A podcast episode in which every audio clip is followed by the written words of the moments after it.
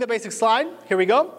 One, two, three. We tap on five, step on six, slide on seven. Okay, as your knees are bent, you want to unbend them like on eight, to kind of give you that little pop, and then step back on one, two, three, five, six, seven. Okay, so doing it a little bit faster, we do one, two, three, five, six, seven, eight. One, two, three, five, six, seven. Now, if you want to kind of take it up to the next level, what you could do is that as you slide here on seven, keep your knees a little bit more bent, kind of wiggle them or shake them, and then you step on one to finish it off. So this wiggle kind of happens on eight. So eight is really your count to do some styling.